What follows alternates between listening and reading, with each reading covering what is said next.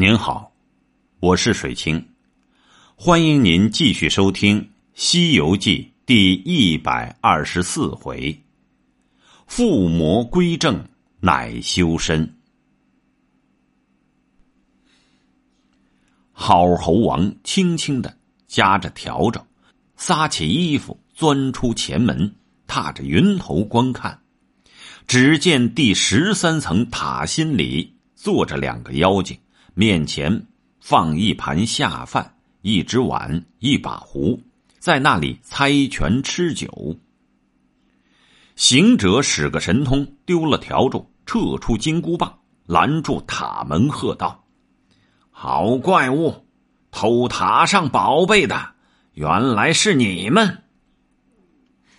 两个怪物慌了，急起身拿壶拿碗乱灌，被行者横铁棒拦住道。我若打死你，没人供状。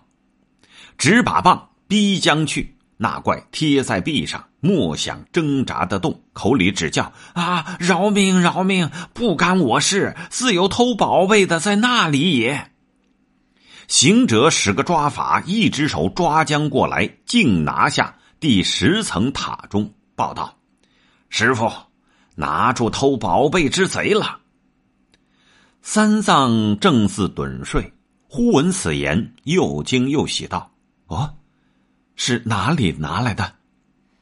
行者把怪物揪到面前，跪下道：“他在塔顶上猜拳吃酒耍子，是老孙听得喧哗，一纵云跳到顶上拦住，未曾着力，但恐一棒打死，没人供状，故此轻轻捉来。”师傅可取他个口词，看他是哪里妖精，偷的宝贝在于何处？那怪物战战兢兢，口叫饶命，遂从实供道：“啊，我两个是乱石山碧波潭万圣龙王派来寻塔的，他叫做奔波霸，我叫做霸波奔，他是鲶鱼怪，我是黑鱼精。”因我万圣老龙生了一个女儿，就唤作万圣公主。那公主花容月貌，有二十分人才，招得一个驸马，唤作九头驸马，神通广大。前年与龙王来此，显大法力，下了一场血雨，污了宝塔，偷了塔中的舍利子佛宝。公主又去大罗天上凌霄殿前偷了王母娘娘的九叶灵芝草，养在那坛底下，金光霞彩，昼夜光明。近日闻得有个孙悟空往西天取经，说他神通广大，沿路上专一寻人的不是，所以这些时常派我等来此寻览。若还有那孙悟空到时，好准备也。行者闻言，嘻嘻冷笑道：“嘿嘿嘿，那孽畜等这等无礼，怪到前日请牛魔王在那里赴会，原来他结交这伙泼魔，专干不良之事。”话说未了，只见八戒与两三个小和尚自塔下。提着两个灯笼上来说道：“呃，师傅扫了塔不去睡觉，在这里讲甚道理？”行者说道：“师弟，你来的正好。塔上的宝贝乃是万圣老龙偷了去，今派这两个小妖寻塔，探听我等来的消息。刚才被我拿住也。”八戒说道：“呃。”叫做什么名字？什么妖精啊？行者说道：“才然供了口词，一个叫做奔波霸，一个叫做霸波奔，一个是鲶鱼怪，一个是黑鱼精。”八戒撤爬就打道：“取了口词不打死何待？”行者道：“你不知，且留个活口，好去见皇帝讲话。”又好做早眼去寻贼追宝，好个呆子！真个收了爬，一家一个都抓下塔来。那怪只叫：“哎呀，饶命啊！”八戒说道：“呃，正要你这鲶鱼、黑鱼做些鲜汤，与那负冤屈的和尚吃呢。”两三个小和尚喜喜欢欢，提着灯笼，引着长老下了塔。一个先跑报众僧道：“好了好了，我们得见青天了！偷宝贝的妖怪已是爷爷们捉将来矣。”行者叫：“拿铁锁来，穿了琵琶骨，锁在这里，汝等看守。我们睡觉去，明日再做理会。”那些和尚都紧紧的守着，让三藏们安寝。不觉天晓，长老说道：“我与悟空入朝，倒换官文去来。”长老即穿了锦蓝袈裟，戴了毗卢帽，整束威仪，迈步前进。行者也束一束虎皮裙，整一整棉布直夺，取了官文同去。八戒说道：“呃，怎么不带这两个妖贼？”行者道：“待我们奏过了，自有驾帖派人来提他。”遂行至朝门外，看不尽那朱雀黄龙、青都将阙。三藏到东华门，对阁门大使作礼道：“凡大人转奏，贫僧是东土大唐。”派去西天取经者，意欲面君倒换官文。那黄门官国语通报至阶前奏道：“外面有两个易容易服僧人，称言南瞻部洲东土唐朝派往西方拜佛求经，欲朝我王倒换官文。”国王闻言，传旨教宣。长老即引行者入朝，文武百官见了行者，无不惊怕。有的说是猴和尚，有的说是雷公嘴和尚，个个悚然，不敢久视。长老在阶前舞蹈山呼的行拜，大圣插着手，斜立在旁，公然不动。长老起奏道：“陈僧乃南瞻部洲。”东土大唐国派来拜西方天竺国大雷音寺佛求取真经者，路经宝方不敢擅过，有随身官文，其导宴方行。那国王闻言大喜，传旨叫宣唐朝圣僧上金銮殿，安绣墩赐座。长老独自上殿，先将官文捧上，然后谢恩感坐。那国王将官文看了一遍，心中喜悦，说道：“自你大唐王有疾，能选高僧，不必路途遥远，拜我佛取经。寡人这里和尚专心只是做贼，拜国清君。”三藏闻言，合掌道。怎见得拜国清君？国王说道：“寡人这国乃是西域上邦，常有四夷朝贡，皆因国内有个金光寺，寺内有座黄金宝塔，塔上有光彩冲天，竟被本寺贼僧暗窃了其中之宝，三年无有光彩。外国这两年。”也不来朝，寡人心痛恨之。三藏合掌笑道：“万岁，差之毫厘，失之千里矣。贫僧昨晚到于天府，一进城门，就见十数个家纽之僧，问及何罪，他倒是金光寺负冤屈者，因到寺细审。”更不甘本寺僧人之事，贫僧入夜扫塔，已获那偷宝之妖贼矣。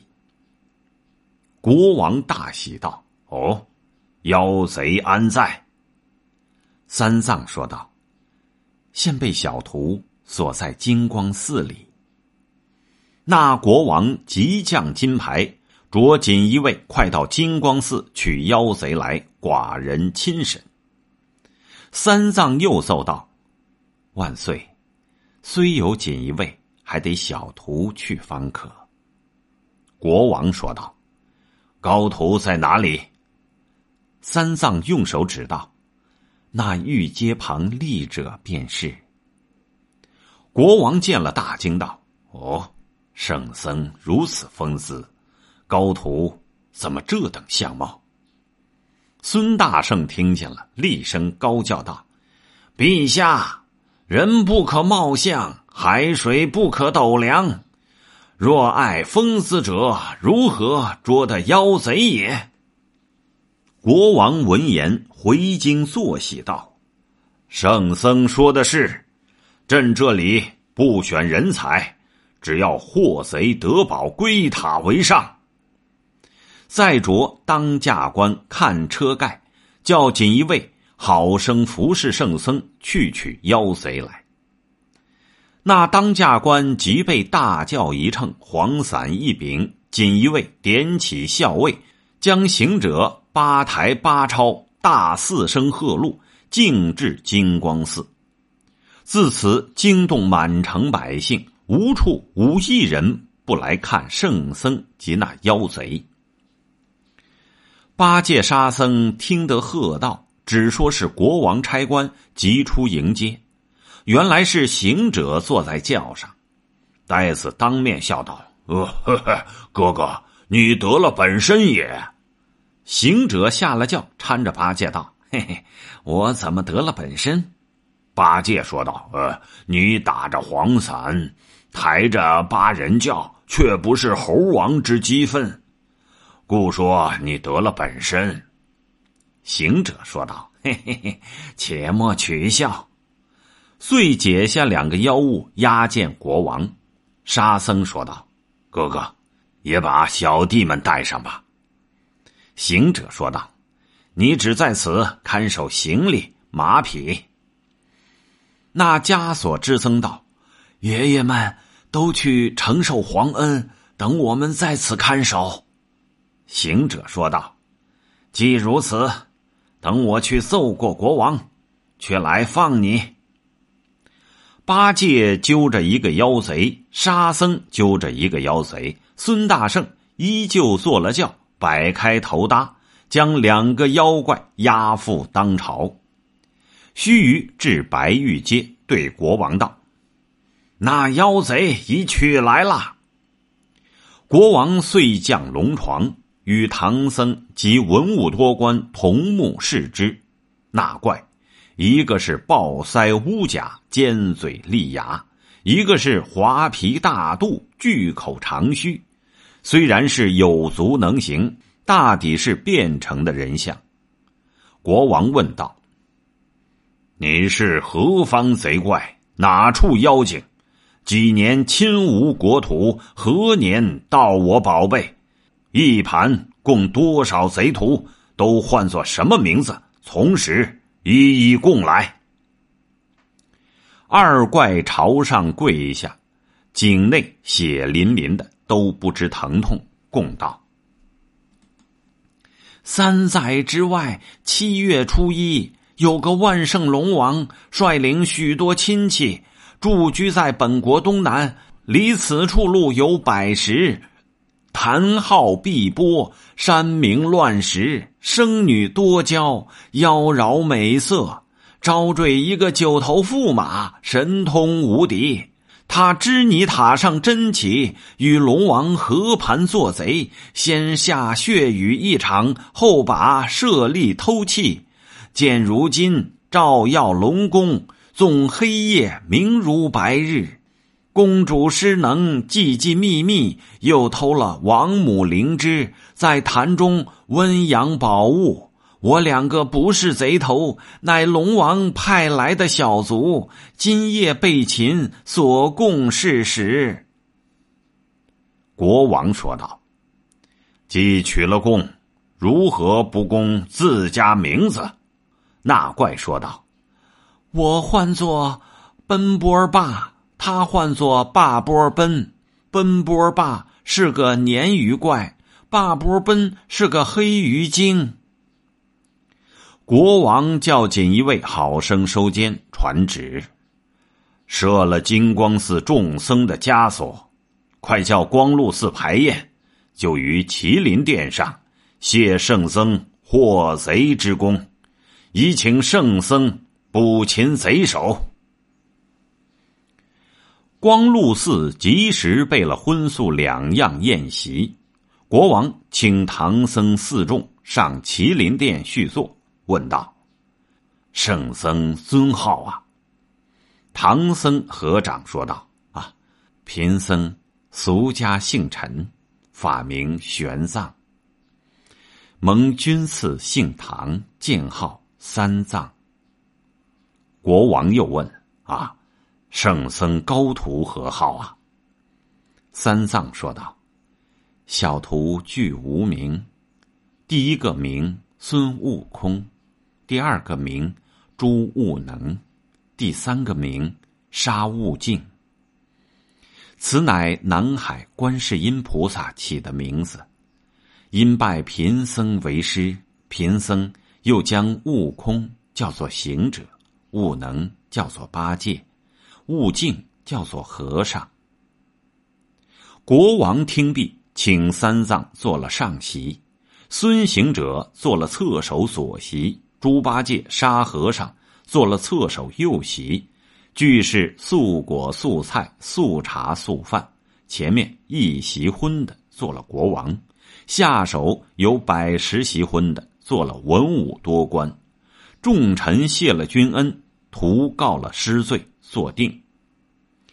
国王把盏，三藏不敢饮酒，他三个各受了安喜酒，下边只停的。管弦齐奏，乃是教坊司动乐。你看八戒放开石嗓，真个是狼吞虎咽，将一席果菜之类吃得沁尽。少清间，添换汤饭又来，又吃得一毫不剩。寻酒的来，又杯杯不辞。这场筵席直乐到午后方散。三藏谢了盛宴，国王又留住说道：“这一席聊表圣僧惑怪之功，叫光禄寺快翻席到建章宫里，再请圣僧定捕贼首，取宝归塔之计。”三藏说道：“既要捕贼取宝，不劳再宴，贫僧等就此辞王。”就擒捉妖怪去也。国王不肯，一定请到建章宫，又吃了一席。国王举酒说道：“哪位圣僧率众出师降妖捕贼？”三藏说道：“叫大徒弟孙悟空去。”大圣拱手应承。国王说道：“孙长老即去。”用多少人马？几时出城？八戒忍不住高声叫道：“呃，哪里用什么人马？又哪里管什么时辰？趁如今酒醉饭饱，我供师兄去，手到擒来。”三藏甚喜道：“八戒这一下勤谨啊！”行者说道：“既如此，着沙僧师弟。”保护师傅，我两个去来。那国王道：“二位长老既不用人马，可用兵器。”八戒笑道：“呵呵，你家的兵器我们用不得，我兄弟自有随身的器械。”国王闻说，即取大弓来，与二位长老送行。孙大圣说道：“酒不吃了。”只叫锦衣卫把两个小妖拿来，我们带了他们去做扫眼。国王传旨，及时提出，二人携着两个小妖驾风头，使个设法，竟上东南去了。他那君臣一见腾风雾，才识师徒是圣僧。那么，不知此去如何擒获？且听。下回分解。